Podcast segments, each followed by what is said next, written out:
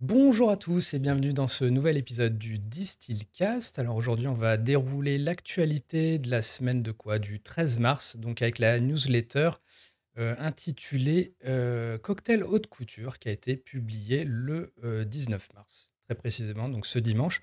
Et aujourd'hui, on va dérouler ça avec David Migueres de Mescal Brothers qui se joint à moi donc, pour ce nouvel épisode. Salut David. Salut Frédéric, tu vas bien? Très bien, et toi Écoute, tout va bien. Lundi, tout va bien. Un bon lundi, exactement. Et euh, bah, on va faire un petit catch-up d'actualité ensemble. Euh, voilà, donc toi, tu es euh, Mescal Brothers, hein, pour placer, contextualiser, et tu fais aussi, tu as une marque d'eau pétillante au CBD qui s'appelle Chill. Tu as aussi, tu, tu, bosses avec du vin canette. Exactement. Canetta, bref, donc plein de perspectives intéressantes. Et Mescal Brothers qui distribue bah, pas mal de marques artisanales euh, pas, que, pas que du mescal pour le coup. Euh, même si bon, on va évoquer un peu tout ça et puis on va voir, y a, on va parler d'Empirical à un moment. Euh, je sais que tu as ça dans ton portefeuille, donc c'est cool. Exact.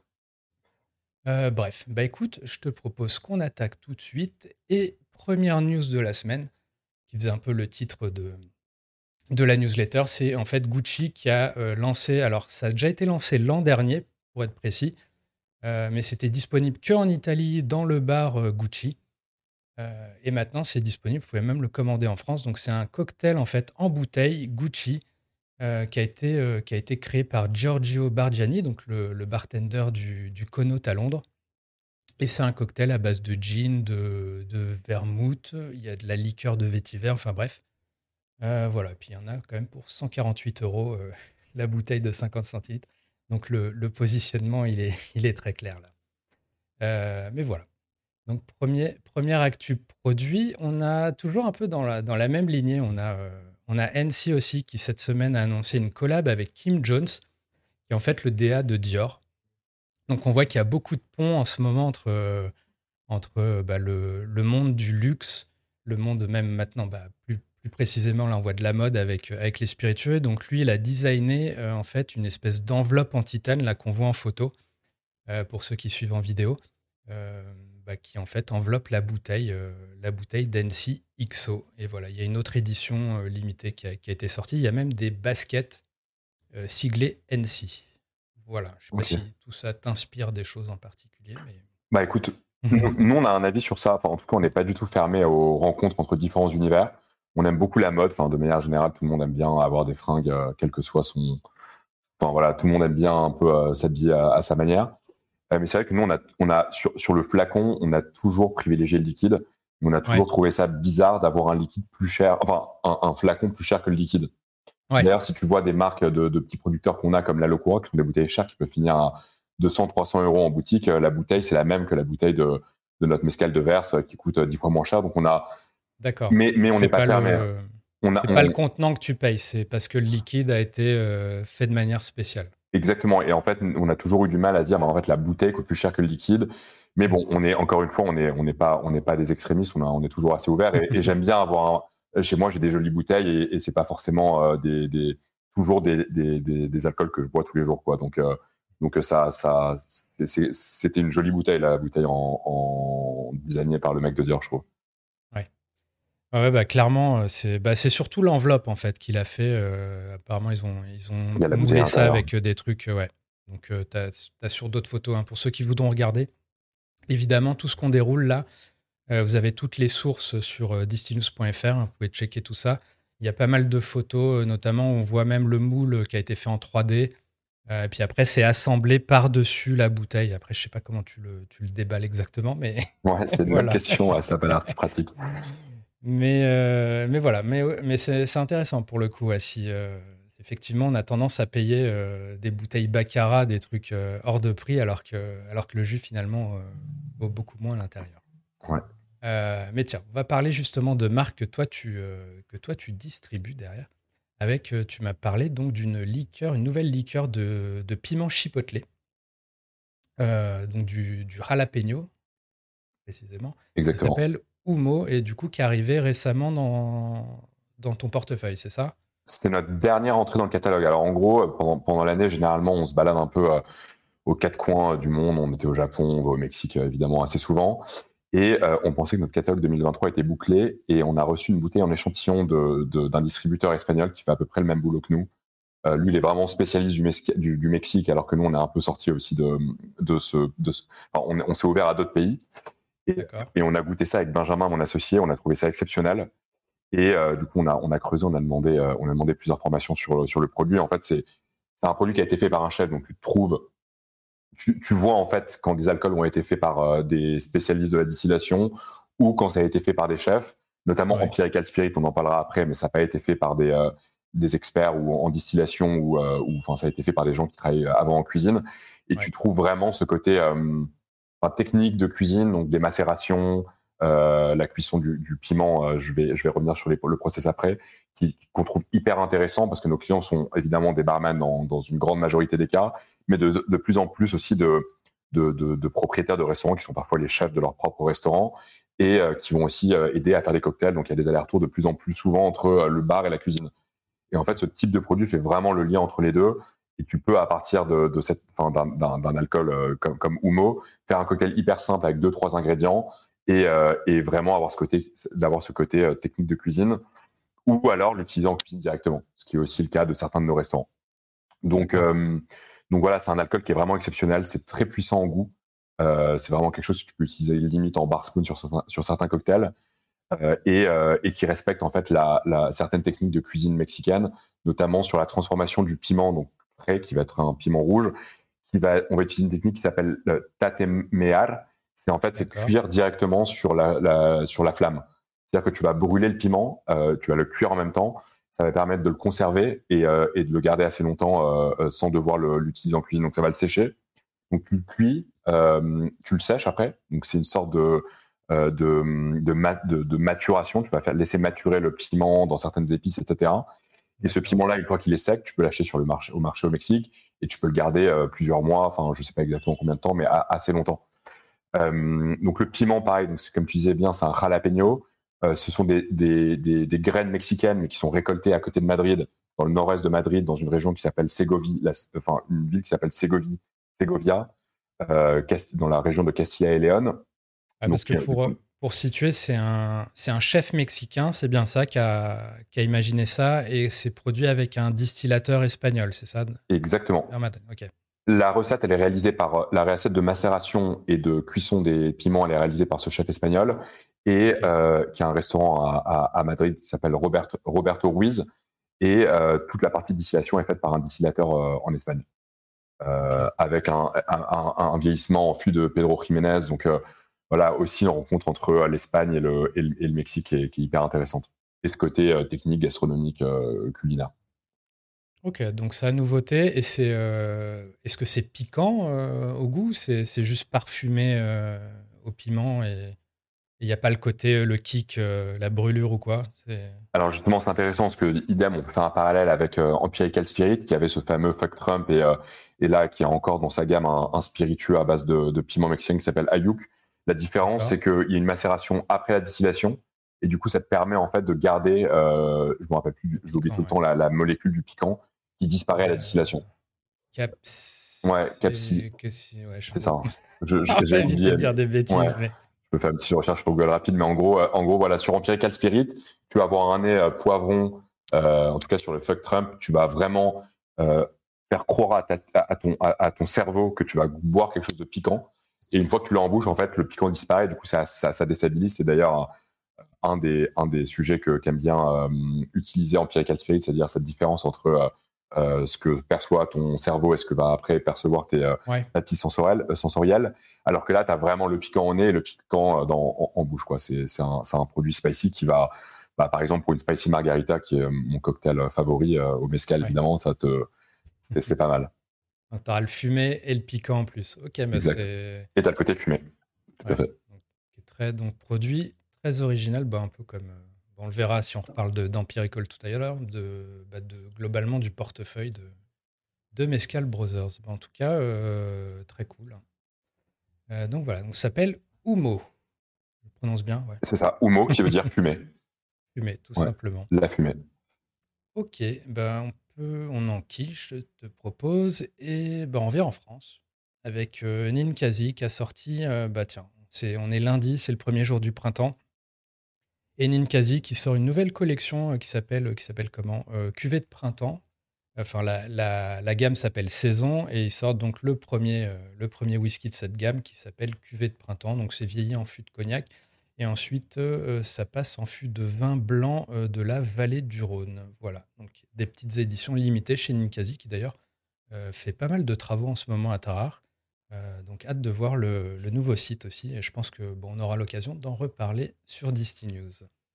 Euh, ensuite, qu'est-ce qu'on a de beau? Ah tiens, ça c'est un peu euh, peut-être une, une tendance aussi que j'observe beaucoup, c'est le, café. Le café, j'ai l'impression depuis quelques années, là, c'est vraiment quelque chose qui on fait un peu à toutes les sauces. Et ça, je ne l'avais pas encore vu. c'est dans le gin. Et donc, on a Distillerie euh, Domaine de Provence qui, euh, qui a sorti donc un, un gin qui s'appelle Gin 12 et qui a sorti visiblement une déclinaison café qui a, même avec une petite, euh, une petite macération puisqu'il y a la, couleur aussi du café. donc voilà, j'ai aucune idée de ce que ça goûte, mais je suis très curieux. Le, là, on voit sur, sur, en photo les graines de café le, et les bêtes genévriers. Je, je, suis très curieux de cette association. Euh, voilà, donc le café. Qu'est-ce qu'on a de beau ensuite? On a Jack Daniels qui sort, euh, bah, ça pareil. Quelque chose qu'on voit de plus en plus, j'ai le sentiment, c'est les, les whiskies américains avec une mention d'âge. Euh, on voit que le, whisky américain, qui était souvent plutôt cantonné sur des choses assez jeunes, parce qu'il y avait, il y avait cet apport des fûts neufs et tout, mais on va de plus en plus vers des, des grosses mentions d'âge. Et on voit que même Jack Daniels, qui l'an dernier, du coup, a sorti un, un 10 ans d'âge dans une collection qui s'appelle Aged et qui là a dévoilé euh, la semaine dernière donc un 12 ans d'âge. Donc euh, c'est la même, euh, c'est le, c'est le même mash bill hein, que le 10 ans, mais avec un vieillissement un peu différent, il me semble. Mais voilà, donc voilà, il n'y a pas que les, a pas que les Écossais maintenant qui font des, des de, l'âge. Mais un gros retour en force des, des whisky américains en ce moment, c'est assez impressionnant. Et il y en a très peu sur le marché. Nous, on a on cherche un whisky américain. S'il y a des producteurs de whisky américain qui nous écoutent, euh, contactez-nous. C'est hyper difficile à trouver.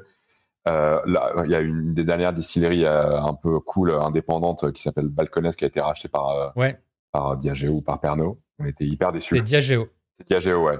C'est Diageo et c'est alors c'est distribué en France par RF Distribution, il me semble. Ouais, ils avaient, je sais pas si c'est encore eux ou pas, mais en tout cas ils avaient ils avaient en effet la distrib et, euh, et c'est un produit qui est exceptionnel. On avait réussi à acheter des bouteilles d'une collab euh, avec euh, un vieillissement, enfin un truc avec un, producteur de cognac français, j'ai oublié le nom. Et en fait, on avait cherché à les contacter et on comprend mieux pourquoi c'était un peu. Diageo, ouais, ouais, clairement. Et du coup, ça fait, c'était un peu des, une des marques mythiques pour nous de whisky américain. Enfin, c'est dommage, c'est pas dommage, mais clairement, c'est vrai que trouver un acteur indépendant dans le whisky américain, c'est devenu quasi impossible. Ah oui, parce que pourtant, il y a, je crois qu'il y a aujourd'hui, il y a plus de 2400. Euh, ouais, mais alors, soit ils produisent pas assez, du coup, ils n'exportent pas euh, forcément, ils n'ont pas d'allocation pour l'Europe, soit ils sont déjà distribués et euh, ça se passe bien. mais en France, si tu regardes bien sur le marché, sans citer de marque, il n'y en a pas non plus, hmm. il n'y en a pas beaucoup, surtout à des prix, je veux dire, avec des, des, gros whisky américains, il y en a quand même pas mal, mais un whisky accessible, un peu mixo, c'est devenu très très difficile. Euh, donc, euh, donc voilà. Mais j'avais pas suivi cette, euh, cette histoire d'appellation sur l'âge, etc. Mais c'est intéressant de voir que, que ça, se développe. Que ça se développe et, pour parler de Balconès, il me semble aussi, c'est ils ont, et je pense Diageo a aussi misé dessus, c'est que c'est ils sont donc c'est une distillerie texane qui est spécialisée dans le l'American Single Malt. Ouais. Donc qui est un peu la nouvelle la nouvelle catégorie qui se développe aux US, qui va qui va se consolider là avec avec des règles officielles. Euh, et, du coup, bah, Diageo aurait euh, une marque qui est, un peu spécialisée. C'est comme la semaine dernière, j'avais euh, Fabrice Jarlot de Rémi Cointreau dans le podcast qui lui distribue Westland, qui est, aussi marque, pionnière dans, ce, dans ce, nouveau segment des American Single Malt. donc à suivre. Mais oui, clairement, les, mentions d'âge, voilà. je pense qu'on est amené à en voir de plus en plus dans le whisky américain. next. On a, euh, donc ça c'est un distributeur, il me semble, qui s'appelle Tenlocks en, en Angleterre, qui a développé une marque en interne de vodka euh, à base de petits pois britanniques. Donc euh, voilà, ce petit, petit, produit un peu original, simplement pour rappeler bah, qu'on peut faire de la vodka avec absolument tout au final. voilà, petit pois, je ne connaissais pas encore. Moi non plus. très, très, très original pour le coup. Voilà. On a ensuite, alors on passe au sans alcool, mais je trouvais ça très intéressant aussi, c'est Fever Tree, qui en fait, au-delà des toniques, ginger beer et compagnie, apparemment a, lancé au UK et aux États-Unis là une gamme de, de mixeurs en fait. Donc, tu as un mix, euh, un classique margarita mix, as un classique morito mixeur, un espresso martini et également un Bloody Mary, il me semble, euh, où finalement tu n'as plus qu'à, bah, dans le cas de l'espresso martini ou, de, ou de du Bloody Mary, tu as juste à ajouter de la vodka et tu as ton mix. Euh, margarita, j'imagine juste la tequila et c'est good. voilà. Et ce, que je trouve intéressant, c'est que en fait, ça premiumise un peu le, ce segment, alors que c'est finalement, ce genre de prémix a quand même euh, très mauvaise image a, priori. Ça fait vraiment cheap euh, par rapport à du, bah, toute, l'émergence de la scène craft cocktail. Euh, mais que le fait, le fait que Fever Tree lance quelque chose comme ça, c'est intéressant. C'est vrai que ça avait quasiment disparu. Les mojito mix, c'est quand même quelque chose qui, dans la tête de quelqu'un qui bosse dans l'industrie des spiritueux, c'est quand même très mal vu et même, enfin voilà, c'est un peu une blague. Mais, euh, mais, euh, mais, mais c'est cool, en effet, ouais, si, si, si Fever Tree fait quelque chose de qualité, ça peut, ça peut être intéressant de regarder. Quoi.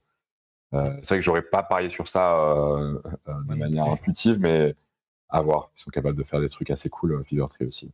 Ouais, c'est qu'en fait, ils ont, il me semble, racheté une marque aux États-Unis qui, qui, était spécialisée là-dedans et ils l'ont, je crois qu'ils l'ont, ils l'ont éteinte là, bah, quasiment peut-être en même temps qu'ils ont lancé ça. Donc, c'est clairement, ils veulent, ils veulent développer. Mais je sais pas. Peut-être qu'aux États-Unis, il y a un marché, euh, il y a un marché davantage pour ça. Euh, mais à suivre en tout cas. Dispo aux US et au UK, donc en Grande-Bretagne. Ensuite, qu'est-ce qu'on a de beau? Euh, On passe un peu, alors je sais pas si tu t'intéresses un peu à tout ce qui est blockchain, NFT et compagnie. Il y a une plateforme qui s'appelle Blockbar qui, fonctionne pas mal depuis un ou deux ans et en fait, j'ai découvert une autre plateforme qui s'appelle Amber Island et qui a priori à peu près le même système de vente de, spiritueux prestigieux en, mode NFT, euh, où en fait tu acquiers un, droit de propriété de la bouteille. Euh, et ils ont fait donc leur vente inaugurale là, en février avec euh, The Glen Turret. Donc pour le coup, là, on n'est pas du tout. Enfin, on est dans une marque quand même qui est historique, qui me semble la distiller date de des années 1700. Hein, donc, euh, on voit un peu le, euh, comment tout ça se, se mixe. Mais voilà, donc euh, ils ont fait une édition, 30 bouteilles. C'était vendu, il me semble, 2700 dollars. Il y a des petits avantages en plus, type, je sais pas, une visite de la distillerie, quelque chose comme ça. voilà, puis apparemment, il a fallu 7 minutes pour les, pour les vendre. Donc, il, y a, il y a un marché, visiblement, en tout cas, pour, pour ce genre de choses, de collection. Je sais pas, est-ce que, est -ce que les gens vont le boire et tout, mais c'est intéressant. Non, moi personnellement, euh, je suis un, gros geek d'enfance et je me suis hyper intéressé à la blockchain. J'arrive pas à trouver encore une application concrète pour euh, pour Mescal Brothers, hmm. mais euh, mais par exemple, tu vois le, c'était dans ta newsletter aussi sur le le, le, métaverse de Tequila où tu peux replanter des plantes, etc. Je pense que je me rappelle que est-ce que tu as besoin de la blockchain ou pas, mais en tout cas pour le suivi, c'est quand même intéressant d'inclure dans, dans un métaverse. Mais tu peux acheter, tu vois, replanter des, des arbres au Mexique. enfin, on l'avait fait avec ma famille et du coup, tu as ton titre de propriété que tu reçois, euh, genre, c'est un, un, code que tu peux rentrer sur un site et, et, et voir comment pousse ton arbre. Euh, avec la blockchain, ça peut être un peu plus euh, sécurisé, un peu plus rapide, un peu plus, un peu plus moderne et cool. mais, mais je trouve ça hyper intéressant et au, au, contraire, moi j'aime bien. Il y a des gens qui sont qui sont qui sont qui comprennent pas trop l'intérêt, mais mm. moi je pense qu'il y a un vrai intérêt à, à, croiser justement un monde de tradition, de fabrication de spiritueux où c'est clairement bah, c'est fait à la main, c'est cultivé à la main, etc et le monde de la technologie, notamment la, blockchain, qui euh, est une, technologie que j'aime beaucoup. Ah oui, bah, je pense que le principal intérêt, là, sur, euh, surtout sur des bouteilles comme ça qui peuvent être euh, très chères, c'est le côté en fait liquide, dans le sens où tu peux le, tu peux le revendre très facilement. pas, surtout si tu as une plateforme derrière qui, qui s'occupe de stocker dans des conditions optimales la bouteille et tout. toi, finalement, tu as ton titre de propriété que tu peux céder à quelqu'un d'autre. il suffit il suffit que tu aies un acheteur finalement. Tu n'as pas le côté euh, logistique. Euh, ah, faut que je te file la bouteille, il faut pas que je la casse, faut que faut m'assurer que ce soit euh, qu'elle soit authentique. parce qu'il y a aussi des, des arnaques malheureusement comme ça. Bien sûr. et oui, il y a un projet du coup. tu, tu, tu, parlais d'Agave. Il y a un projet comme ça en Australie. de, où tu achètes, une agave et que tu vas effectivement pouvoir suivre de manière digitale ou quoi bah, sa maturation. Et à la fin, avec ton NFT, donc ce titre de propriété, tu vas pouvoir récupérer un équivalent de bouteille de, alors pas de la tequila évidemment, mais euh, spiritueux d'agave, voilà, distillat d'agave qui a été produit à partir de de tapigna quoi. Faut être patient du coup. Voilà, apparemment c'est sur 8 ans quoi. 8 ans, je, crois, qu'il me semble c'est 8 ans. Et, ça c'est intéressant parce que euh, clairement le côté NFT, t'achètes, tu revends le même jour, bon là tu, tu, gardes quand même ce côté patience et, euh, et tradition. Mais euh, c'est hyper intéressant, ouais, ce, ce d'inclure cette technologie, même comme tu disais pour la contrefaçon, pour euh, pouvoir certifier les bouteilles, etc. C'est ce que fait Bogbar un petit peu, non, de certifier, de certifier les bouteilles que tu achètes dessus avec traçabilité. Alors, je pense que tu as tout ce qui est traçabilité. Après, tout ce qui est certification, j'avoue, je ne sais pas exactement comment ça, comment ça fonctionne. Comment c'est. Bon, là, j'ai le sentiment quand même que ça, ça réside beaucoup sur la confiance. Tu vois, c'est que tu Je veux dire, tu as un moment, tu as, euh, mettons, la Glen Turette qui envoie sa bouteille à la plateforme, qui la stocke. Euh, elle, elle édite un NFT, elle le revend, les gens peuvent se les échanger. Et à un moment, il y a un gars qui dit Ok, moi, je veux récupérer la bouteille physique. Et là, c'est Blockbar qui lui envoie. Donc euh, après, je ne sais pas dans quelle mesure tu, tu, as, tu as une visibilité parfaite de... Mais bon, c'est un, peu, c'est un peu encore le flou, mais en tout cas. Euh, c'est le début. À, suivre, en tout cas, clairement, à suivre sur, euh, sur cette partie-là. En tout cas, il y a un côté commode, quoi. Clairement, euh, sur des trucs de collection comme ça. voilà. Bon. News suivante, alors moins, moins fun, c'est. alors j'ai putain de. De, de, police. de police derrière. alors, dans un autre registre, on a l'Écosse c'est plutôt vénère. Euh, qu'est-ce que je voulais dire? Donc en Écosse, ouais, il fait pas trop bon euh, être producteur de spiritueux en ce moment. Je sais pas si c'est gênant ou pas. non, ça va. ça va, c'est au loin. Euh, moi, je l'ai bien fort. Ouais, ouais, non, mais ça va pour le coup, je, l'entends en fond. Donc désolé pour les auditeurs. Hein. Mais voilà, c'est le live. ce que je disais dans la newsletter, c'est que en ce moment, entre les, entre les. Tu as, des euh, consultations sur est-ce qu'on est a le droit de vendre de la tourbe euh, dans le futur en Écosse? Euh, tu as une consultation qui a, qui a, fini récemment sur le, le marketing de, bah, de l'alcool en Écosse, avec notamment des projets qui vont, qui vont assez loin, qui vont au-delà de, au-delà de bah, même de notre loi E20. Que potentiellement en Écosse, ils réfléchiraient même à, je sais pas, à interdire euh, les réseaux sociaux, interdire d'avoir peut-être même un site web, d'interdire l'affichage dans la rue, euh, tout ça pour les, pour les alcools. Euh, ce qui est assez fou quand ils pensent au pays du, whisky, quoi. Et, et, là, ça va, du coup, bon, il y a tout ça. Apparemment, ils ont tout un, tout un, tout plein de soucis en ce moment avec tout un système de consignes là qui est en train de mis en place sur les bouteilles et sur les canettes, qui est apparemment un, un truc assez, assez chaud, assez compliqué à gérer et, et surtout pour les plus, petits, euh, les plus petites euh, entités. Euh, voilà, mais en tout cas, ça ne s'arrange pas, puisqu'en plus, maintenant, ils ont, ils ont eu l'annonce qu'il y avait une augmentation de, de 10,1% des taxes sur le whisky, notamment, sur les alcools forts, du moins. donc voilà, et tu as, le, la Scotch Whisky Association qui, qui du coup, évidemment, est, réagit vivement à tout ça en expliquant notamment que ça, maintenant, les, taxes équivaudraient à 75% du prix d'une bouteille, en fait.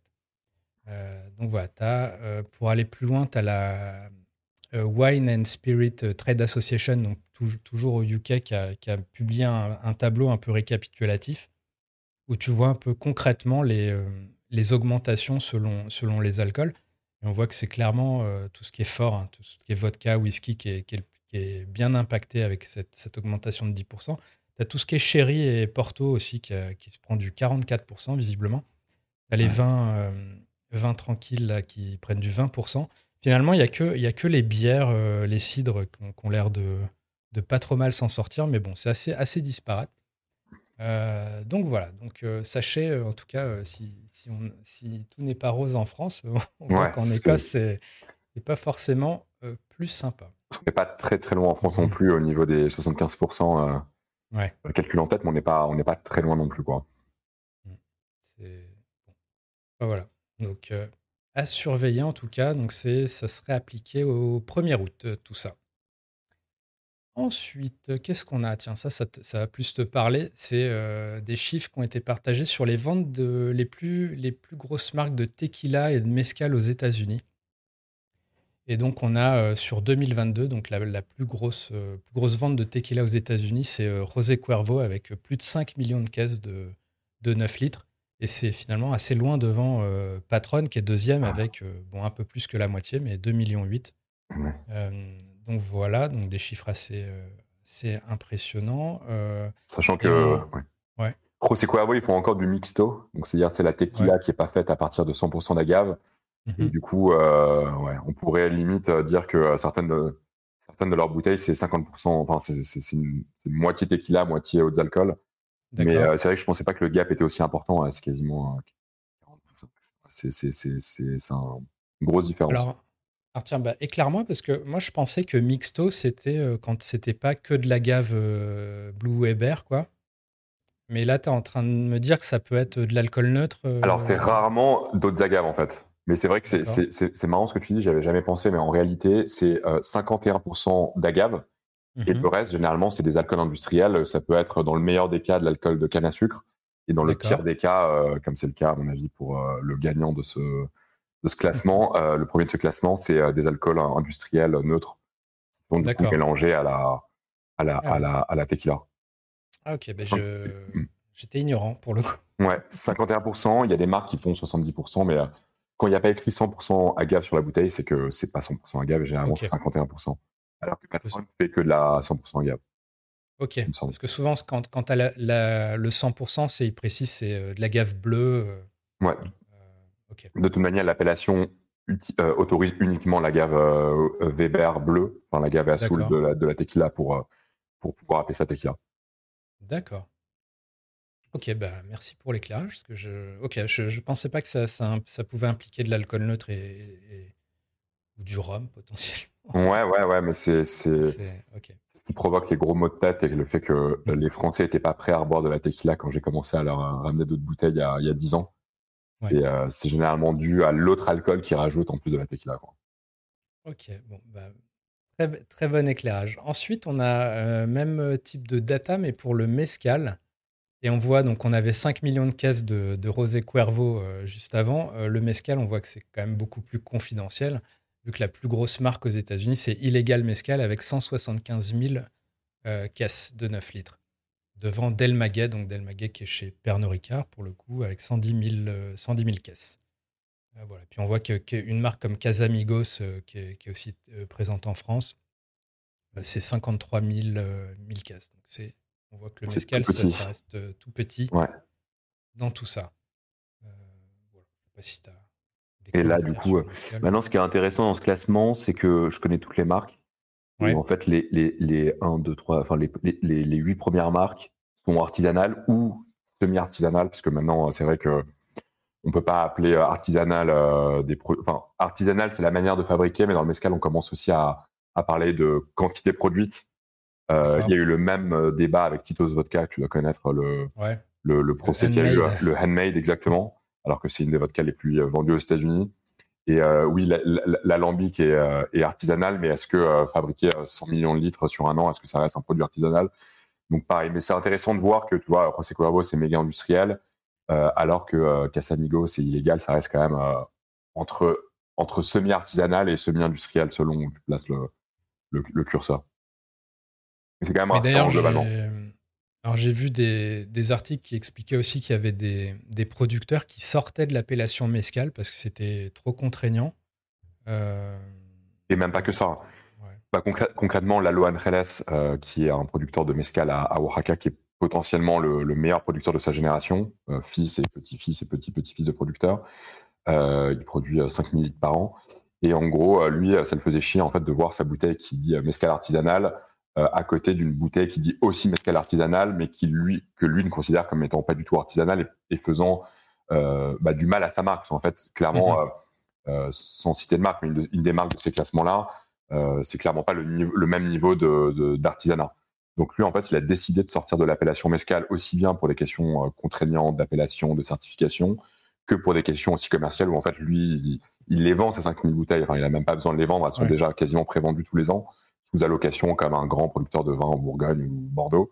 Et, et en fait, du coup, maintenant, c'est destillado de agave, donc distillat d'agave et il est sorti de l'appellation pour des raisons un peu politiques aussi. Donc euh, c'est aussi un phénomène hyper, hyper intéressant.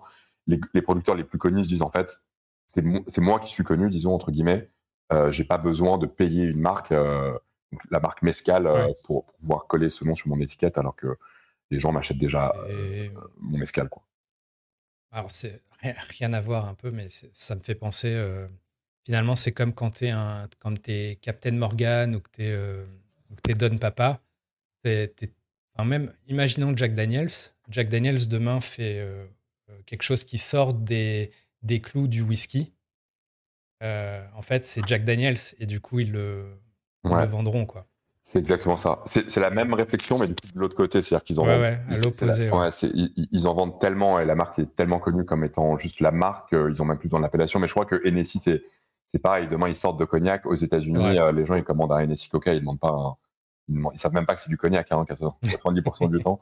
C'est Nessie, c'est une catégorie à part entière. Donc, euh, donc ça, c'est la force des marques, c'est qu'elles peuvent, euh, comme tu dis, quasiment sortir des appellations et ça reste Dom Papa, ça reste euh, Captain Morgan dans la tête des gens.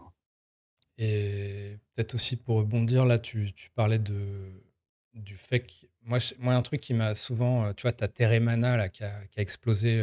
c'est la tequila de The Rock. Euh, Tequila de The Rock, exactement. Et donc là, qu'on voit dans le classement euh, qui est à 903 000 euh, caisses. C'est fou, ouais. et, et, ils te font du merch avec écrit Small Batch, quoi. Ouais. et, c'est incroyable. Alors, j'ai pas creusé Teremana. Enfin, je, je, sais que ce phénomène de célébrité en France, heureusement, nous, on en est quand même pas mal protégé. C'est-à-dire que mm. ça n'a jamais vraiment fonctionné. On l'a vu avec le, avec le whisky de Beckham où ils ont dépensé littéralement des centaines de milliers d'euros en pub euh, dans le métro, euh, d'événements, etc. Et ça a jamais vraiment explosé. On a vraiment de la chance, nous, petits distributeurs, d'être de, de, quand même euh, prémunis de ces, célébrités-là. Mais, mais Teremena, c'est, ça a explosé. Quoi. Ils vendent quasiment autant de, de, mescal, de mescal que Casa Amigos en six ans d'existence. Donc c'est, assez impressionnant. Il y a clairement le marketing d'influence fonctionne. Ouais, ouais, c'est aux États-Unis, euh, ils, boivent que, enfin, j'ai l'impression que ça fonctionne comme ça, quoi. Euh, mais ouais, tout le monde, a, enfin, je crois qu'aujourd'hui tout le monde a une marque de tequila. J'ai vu d'ailleurs que David Beckham sortait de, de High Club pour lancer sa propre marque de tequila et de whisky américain ou de whisky anglais, je sais pas. On va y venir après. C'est dans le, Donc, euh, dans le, dans le flow. Ouais, donc nous on est, euh, on est encore des, on est encore bien euh, hermétique à ce genre de, de, tendance qui est quand même très très rassurant parce que. Euh, ouais. Bon et puis la loi E20 le, par défaut le, le, limite quoi, à moins que tu sois identifié comme producteur, enfin tu vois que tu es une star, mais qu'elle soit identifiée comme producteur ou quelque chose comme ça, c'est un, un, peu un peu compliqué de se mettre en avant en tant que personnalité. Ok, ok. Je j'en suis, suis pas là encore, donc j'ai pas regardé le, le texte. Voilà. Je, enfin, typiquement, je ne sais pas si euh, Teremana pourrait se vendre en France avec euh, la tête de The Rock euh, mise en avant. Euh, sauf si ils te le mettent comme non, c'est pas The Rock, l'acteur, cascadeur, catcher, mais c'est, je sais pas, le. Ouais, tu vois. Ouais. Bon, c'est un peu la limite, mais voilà. C'est pas plus mal. Enchaînons. Euh, on a The Macallan qui a racheté 50% de parts de Grupo Esteves donc pour se fournir en, en fût de sherry. Ils sont euh, bah, assez typiques de, de The Macallan pour le coup. Euh, donc voilà, petite news comme ça. Et je pense qu'il y a vraiment un espèce de, en ce moment, de, de ruée sur les fûts de sherry. Et il n'y a pas plus tard qu'il y a quelques semaines justement, je relayais une autre distillerie écossaise qui s'appelle Art Gowan qui a carrément signé un contrat de 100 millions, euh, pareil, pour, ah pour s'approvisionner sur les 10 années à venir ou, sur plusieurs décennies, je ne sais pas, euh, en fût de sherry justement pour leur whisky. Donc euh, je ne sais pas quel volume ça fait de fût à ce prix-là, mais bon. En tout cas, dans le cadre de Macallan, on ne sait pas de combien est le deal, mais bon, si vous voulez vous faire un ordre d'idée, vous voyez que apparemment, il y a un deal à 100 millions à côté. Donc, c'est dire la valeur de. Si vous avez fait des fûts de chéri, voilà. c'est un bon, un bon investissement. Exactement. Donc voilà pour le chéri. On a ah ouais, une petite news un peu, un peu fun dans le côté business. Je suis tombé sur des statistiques d'un comparateur qui s'appelle Finder et qui en fait a fait une étude sur le coût de l'ivresse. C'est-à-dire combien ça coûte le fait d'être ivre. Et, et, en fait, pour montrer qu'il y a 14 milliards de dollars qui ont été dépensés en 2022 sous influence par les Américains. Euh, voilà, donc les, principaux euh, items achetés euh, bourrés, si on peut le dire comme ça, c'est visiblement tout ce qui est chaussures, vêtements et tout, suivi par, les, par la food. Voilà, donc 47%. Et puis après, c'est tous les vices, on va dire. C'est alcool, jeux et cigarettes qui arrivent juste après. C'est que les boutiques ferment un peu plus tard aux États-Unis. En France, acheter des chaussures bourrées, euh, bon, à part si tu te bourres la gueule à midi, quoi. Mais, euh. Alors, je pense que c'est que, que tu dois avoir de l'achat compulsif en ligne aussi. Ah hein, oui, exactement, bien sûr. maintenant, il n'y a... pas de frein. Et euh, alors, donc là, on est sur du 14 milliards, mais c'était encore plus fou en regardant les stats de 2021. Donc, on était à 21,6 milliards de dollars. Ouais. Et l'année d'avant, donc en 2020, en plein Covid, c'était 44,9 ah milliards de dollars. Euh, ok, bah, c'est vrai que ça a été la, la, la, folie sur Internet, euh, ce Covid, ouais. voilà. Donc, euh, petite, petite parenthèse, voilà, genre de petites stats, des fois, sur lesquelles on tombe. Voilà, le coût de l'ivresse. Bah tiens, on en parlait juste avant. David Beckham, donc, qui était associé à Diageo sur la marque iClub, donc marque de whisky écossais depuis 9 ans maintenant et qui a donc euh, apparemment euh, mis fin à son contrat. Euh, mais apparemment, sa, sa carrière, on va dire, dans, le, dans les spiritueux ne s'arrête pas là, puisqu'il aurait l'intention, il, serait en train de... Bah, je, je, crois avoir vu d'ailleurs avec, avec un des mecs qui a, fondé Teremana, peut-être, ou Casamigos, peut-être je, je, mélange, mais bon, un des, un des deux. Euh, apparemment, il y, a, eu des rencontres. Euh, donc, il, chercherait à investir ou à créer ses propres marques de tequila, euh, potentiellement de bière, de sans-alcool. Enfin, bref, il y a visiblement David Beckham aime, bien ce, milieu. Et à titre indicatif, Victoria Beckham, donc sa femme, était, a déjà bossé avec Don, Don Julio, il me semble. Euh, bah, qui est une marque chez Diageo aussi. Et on a euh, Brooklyn, son fils, qui est euh, fondateur d'une marque de saké en canette. Ok. Qui s'appelle Wisake. Wisake Ok. Ouais, Wisake, ouais, qui, a, qui, a, des très jolies canettes. C'est vendu aux US, ça. donc voilà, donc on voit qu'il y, y, a un family business là dans la, dans C'est marrant. Voilà. Donc David Beckham. Ensuite, ah oui, petit, petite news un peu plus sur le côté production. Donc ça, c'est un petit, un petit coup de cœur que j'ai eu. Je suis tombé là-dessus euh, de manière un peu euh, totalement par hasard. En fait, il y a une distillerie euh, qui se monte, une distillerie de whisky en Chine qui s'appelle Nine Rivers Distillery. Il y a un ancien de Macallan d'ailleurs qui, qui bosse dessus. Et en fait, je suis tombé sur leur chaîne YouTube et il s'avère qu'ils diffusent le... tous les jours. Ah. Ils font des lives du chantier. Donc on peut, on peut regarder le chantier en live. Euh, et il y a aussi des récaps, euh, des récaps sur la chaîne euh, pour, pour checker un peu les étapes clés en accéléré. Mais voilà, si, si vous êtes un peu, un peu geek, chef de chantier, un chef de chantier qui sommeille en vous, c'est plutôt, je, je, trouve ça assez extraordinaire de pouvoir suivre ça quand les mecs coulent la dalle et tout. Cool. Voilà, donc à voir comment ça va se développer une fois que, une fois que le bâtiment peut-être sera en place et qu'on verra les alambics arriver. Mais, euh, mais voilà, petite, euh, petit truc un peu fun. Donc c'est euh, Nine Rivers Distillery pour ceux qui voudraient checker. évidemment, vous avez le lien dans la newsletter.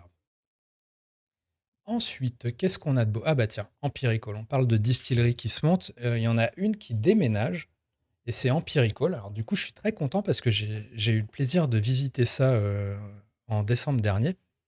Euh, et du coup, d'apprendre qu'ils vont fermer en juin euh, à Copenhague, donc c'est à Copenhague, pour, bah, pour bouger de l'autre côté de l'Atlantique, à Brooklyn. Et, plus globalement, visiblement, ils ont un projet d'être un peu une espèce de. On, parlait de blockchain tout à l'heure.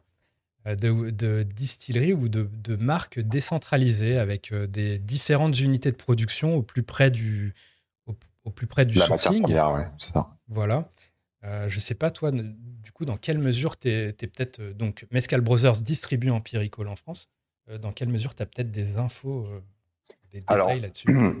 En gros, ils l'ont fait pour pas mal de raisons, mais notamment parce que leur plus gros marché est devenu les États-Unis notamment avec la canette que qu'on a du mal nous à distribuer parce que euh, RTD à base de spiritueux c'est assez c'est assez compliqué. En tout cas c'est hyper cher au niveau des taxes. Donc euh, on a on a on a pour l'instant mis le, projet de côté. Donc leur plus gros marché c'est les États-Unis, mais en plus leur plus gros projet au sein d'Empirical en dehors des canettes, ça va être un un, un, un SPI qu'ils ont lancé il y a il y a peu de temps euh, qui s'appelle Soka qui a base de sorghum. Et le sorghum ça pousse principalement aux États-Unis. En tout cas il y en a beaucoup qui poussent aux États-Unis et euh, ça va être un peu leur, euh, leur euh, entrée de gamme au sens tarifaire, pas au, sens fabrication. Et du coup, ils avaient besoin d'être proches de, ce, de, cette matière première, de cette ressource. Donc en fait, ils vont continuer à produire certains de leurs alcools en Europe, si j'ai bien compris. comme tu dis, ça va être décentralisé, c'est-à-dire qu'ils vont essayer en fait d'avoir leur unité de production principale aux États-Unis pour desservir les États-Unis et potentiellement sous-traiter avec toujours des acteurs de qualité et avec un suivi, parce qu'ils vont garder des employés en Europe, une partie de la production qui est destinée au marché européen en Europe. Euh, donc, euh, donc voilà, ils regardent certains distillateurs, des gens qui bossent déjà le sorgho, qui bossent le koji, etc. Et, et potentiellement garder une partie de la prod ici, sachant qu'ils partent dans quelques mois et qu'ils ont encore du stock ici. Donc ils ont quand même, ils, ont fait en sorte que le changement soit, enfin, n'impacte pas les distributeurs en Europe et, euh, et que euh, le temps de la transition, euh, il y a du stock qui soit déjà disponible ici. Donc ils ont un peu de temps encore pour, pour organiser la partie Rome. En tout cas aux États-Unis, ouais, c'est leur plus gros marché. Ils ont, ils ont, ils ont acheté un building, enfin ils louent un building à, Brooklyn, un truc, un truc vraiment cool. je crois que on, a une, on a une photo. Ouais, c'est ça, ouais, voilà, exactement. Donc, tu as été un des derniers à visiter parce qu'il me semble que là, ça va commencer à. Ça ferme, ouais. Et il y aura un bar aussi dans le nouveau local avec euh, un ancien de, de Mr. Lyon et tout. Mr. Lyon, c'est ça. Euh, donc voilà, donc ça, sera, ça doit être Cali, mais euh, ça, m'interroge sur le. Donc ça, ils vont produire. Donc en fait, Empirical va devenir une marque aussi. Et il y aura des producteurs en marque blanche ou comment ça se fait Ou c'est des succursales Je sais pas. non, non. Bah, ils gardent la marque empiricale. Euh, tous les alambics, la distillerie déménage au sens propre euh, du terme euh, à Brooklyn. Tous leurs alambics sont des alambics sur mesure qui ont été fabriqués spécialement pour eux, donc qui peuvent pas racheter, vont être renvoyés, envoyés à Brooklyn. Ils vont garder une sorte à mon avis, d'atelier au Danemark. je crois qu'il y a deux ou trois personnes dans la distillerie actuelle qui restent au Danemark pour continuer soit à produire, soit à recevoir des gens, à faire de, des activations parce qu'ils ont évidemment une, une, une, présence locale hyper importante, euh, vu qu'ils viennent de chez Noma et que voilà, tout le monde vient de chez Noma quand tu travailles dans la restauration au, Danemark. Et, euh, et, du coup, ils cherchent à, à continuer à produire certains des alcools qui, sont, euh, qui vont être destinés au marché européen en Europe par le biais d'un distillateur ou d'un fabricant qui, pourrait reprendre un cahier des charges hyper méga complexe qui est le cahier des charges d'Empirical. De, donc ça, pour l'instant, euh, c'est pas encore, euh, à mon avis, décidé de leur côté. Mais euh, ils veulent quand même garder un pied en Europe d'une manière, d'un point de vue production, pour pas devoir envoyer des États-Unis, etc. Bah, enfin, moi, ça me fascine ce, le côté.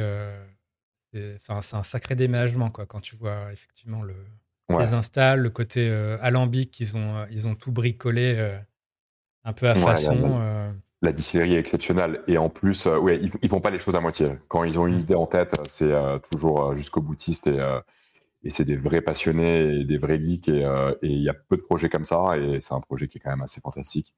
donc on est content pour eux. Ok, bon, en tout cas, on suivra ça avec intérêt, c'est certain.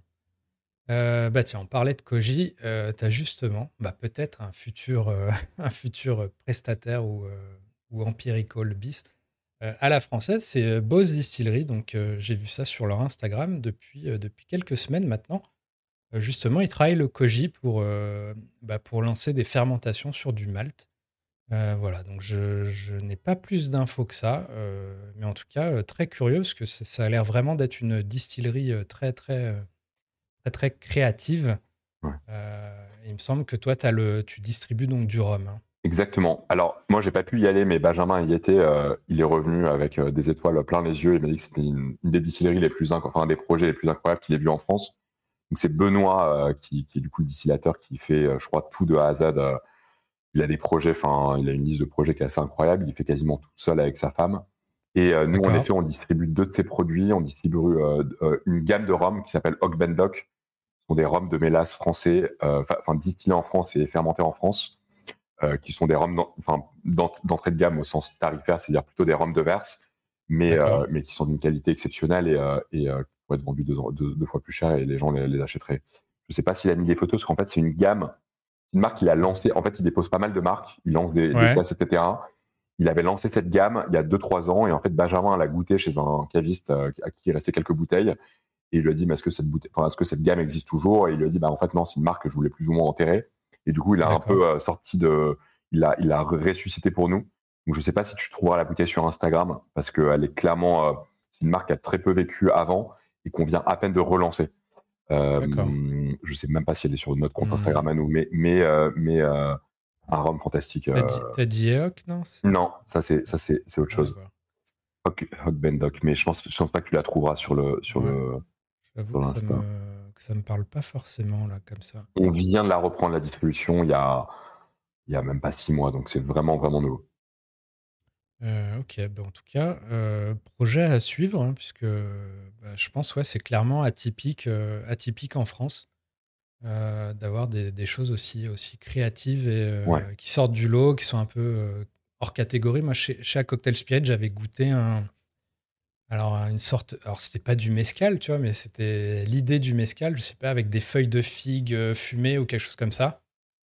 Euh, et voilà, il travaille, euh, il travaille sur des, choses un peu hors catégorie. On sait, on sait pas les classer et, voilà. Il a fait une liqueur de figue de barbarie qui s'appelle Fiba, qui est exceptionnelle. Il a, déjà avoir une koji room. je, je pense pas qu'il y ait deux, deux en France. Peut-être que peut-être qu'il y en a d'autres, mais j'en connais pas d'autres. Quand j'étais à Distillery de Paris, on avait travaillé du koji avec euh, Nicolas Jules. Mais en effet, Il n'y a pas de, pas de koji room. Vous aviez un petit bac euh, chauffé, c'est ça le... Ah ouais, c'était. Je crois que j'ai visité la distillerie à ce moment-là. En fait, vu qu'il a, vu qu'il a ses épiceries, toutes ses cuisines euh, pour, pour toutes ses boutiques, sa boulangerie et tout, il y a, y a un peu d'espace où tu peux détourner un peu pour ce genre de projet. Mais non, il n'y a pas de, il a pas de pièce dédiée à ça c'était un peu, c'était vraiment pour le coup euh, artisanal. Ouais. Euh, ça m'a pas laissé un très bon souvenir le, le koji parce que c'est, ça sentait très fort. Ça sent hyper fort. Euh, ouais. Donc pas, j'étais pas très fan de, de manipuler ça. ouais, et ça reste. Ah, j'étais au Japon visiter notre distillerie de Shoshu et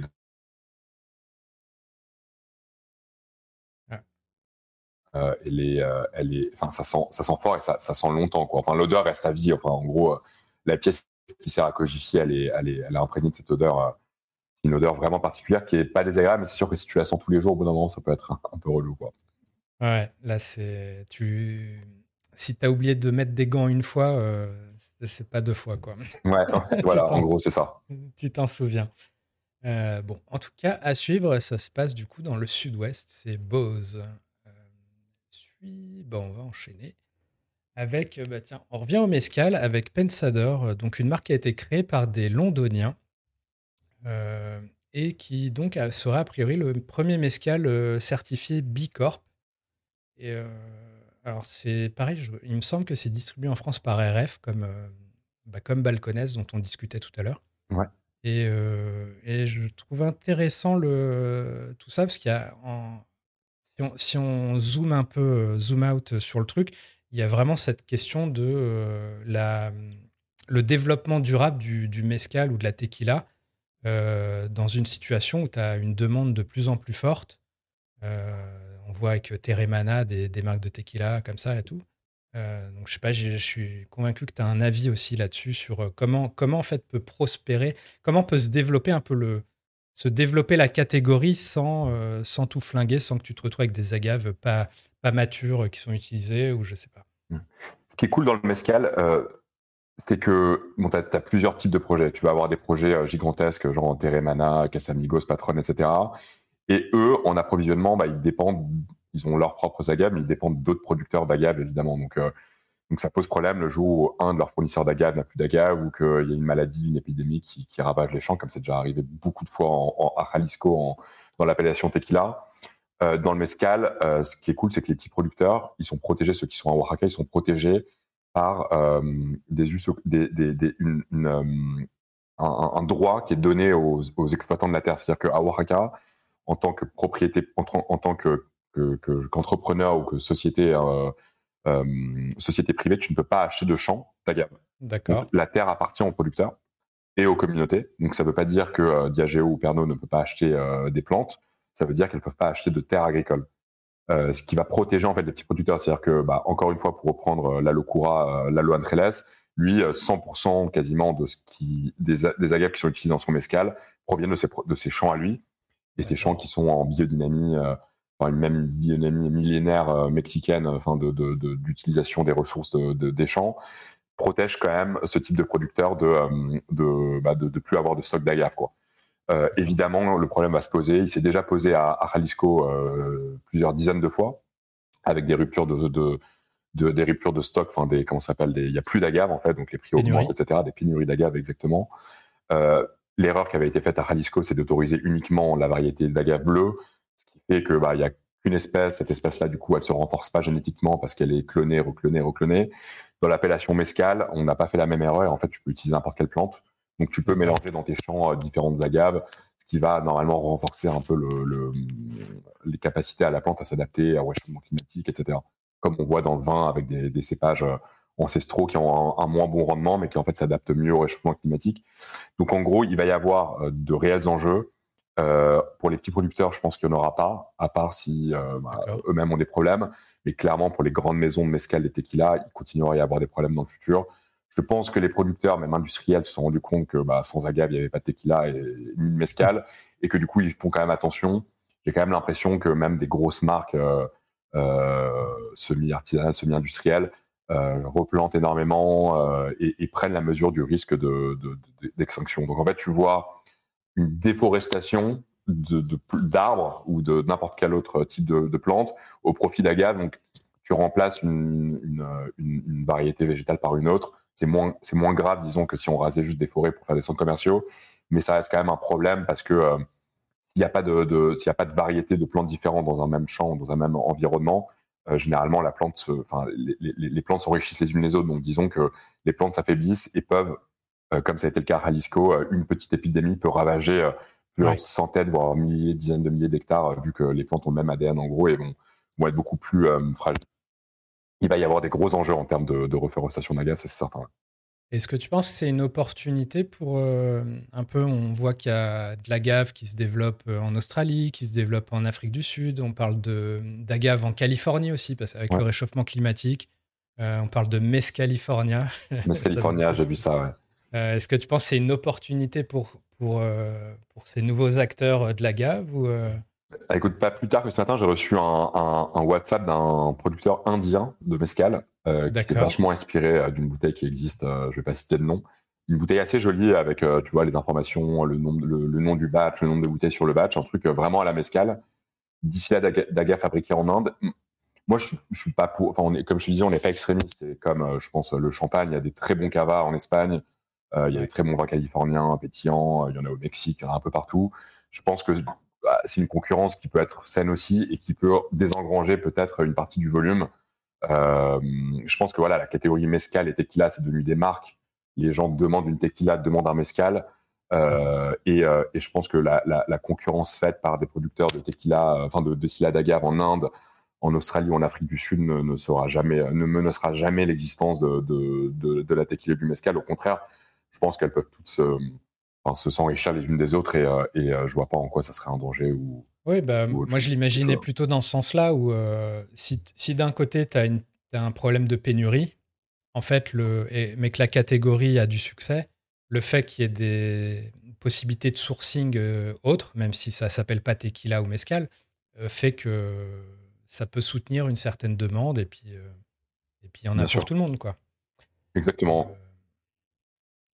Mais c'est hyper intéressant en tout cas. J'ai hâte de goûter. Euh, euh, je ne sais pas si nous, dans notre catalogue, ça prendra de la place euh, dans le futur. On avait déjà été les premiers quasiment, enfin, on était les premiers à avoir du mescal, enfin du distillat d'agave de, d'Afrique du Sud avec Force Rabbit.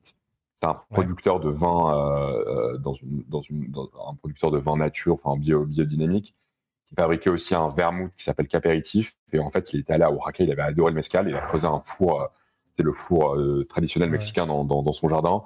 Il a cuit des agaves, il a fait un truc qui était hyper bon, quoi. Enfin, tu vois, c'est pas, pas moins bon qu'un mescal, que certains mescals qui sont mal, qui sont mal foutus, quoi. Donc, très intéressant. Enfin, on, est, on, est, on est hyper ouvert à ce, à ce genre de, de nouveautés.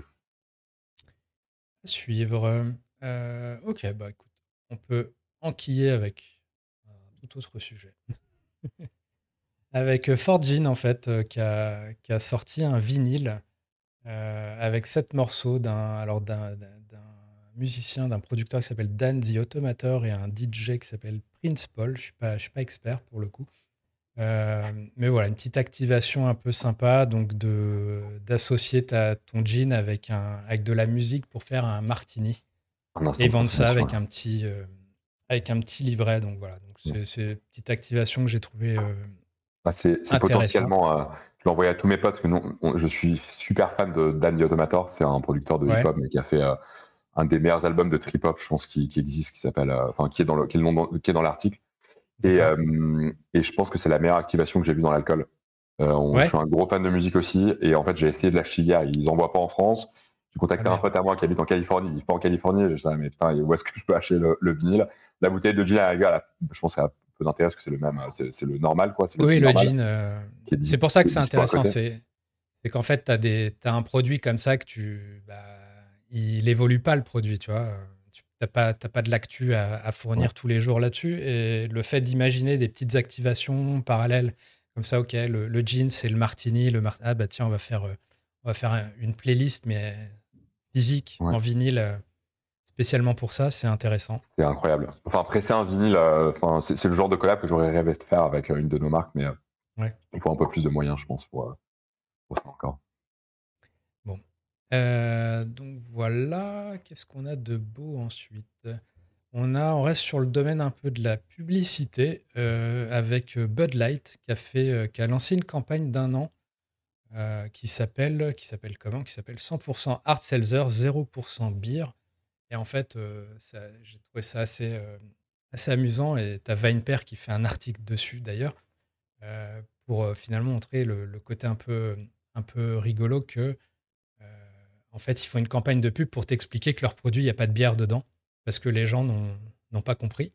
Et forcément, quand tu t'appelles Bud Light, euh, bah, à, quoi vous pensiez, les gars? Ouais, clairement. C'est... Euh, donc voilà, petite activation, un petit, petit côté branding et tout. Euh, je ne sais pas si c'est, c'est le côté un peu paradoxal. Tu vas, tu vas monter une marque, bon, mettons là de hard seltzer parce que c'est tendance. Euh, mais au nom de ta marque de bière, parce que tu dis, bah, ma marque, elle pèse et du coup, ça va se vendre.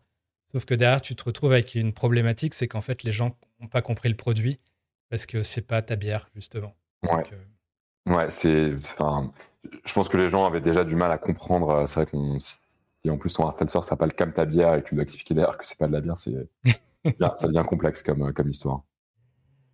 Voilà, et pour rester, on, arrive, on arrive au bout là, de toute façon.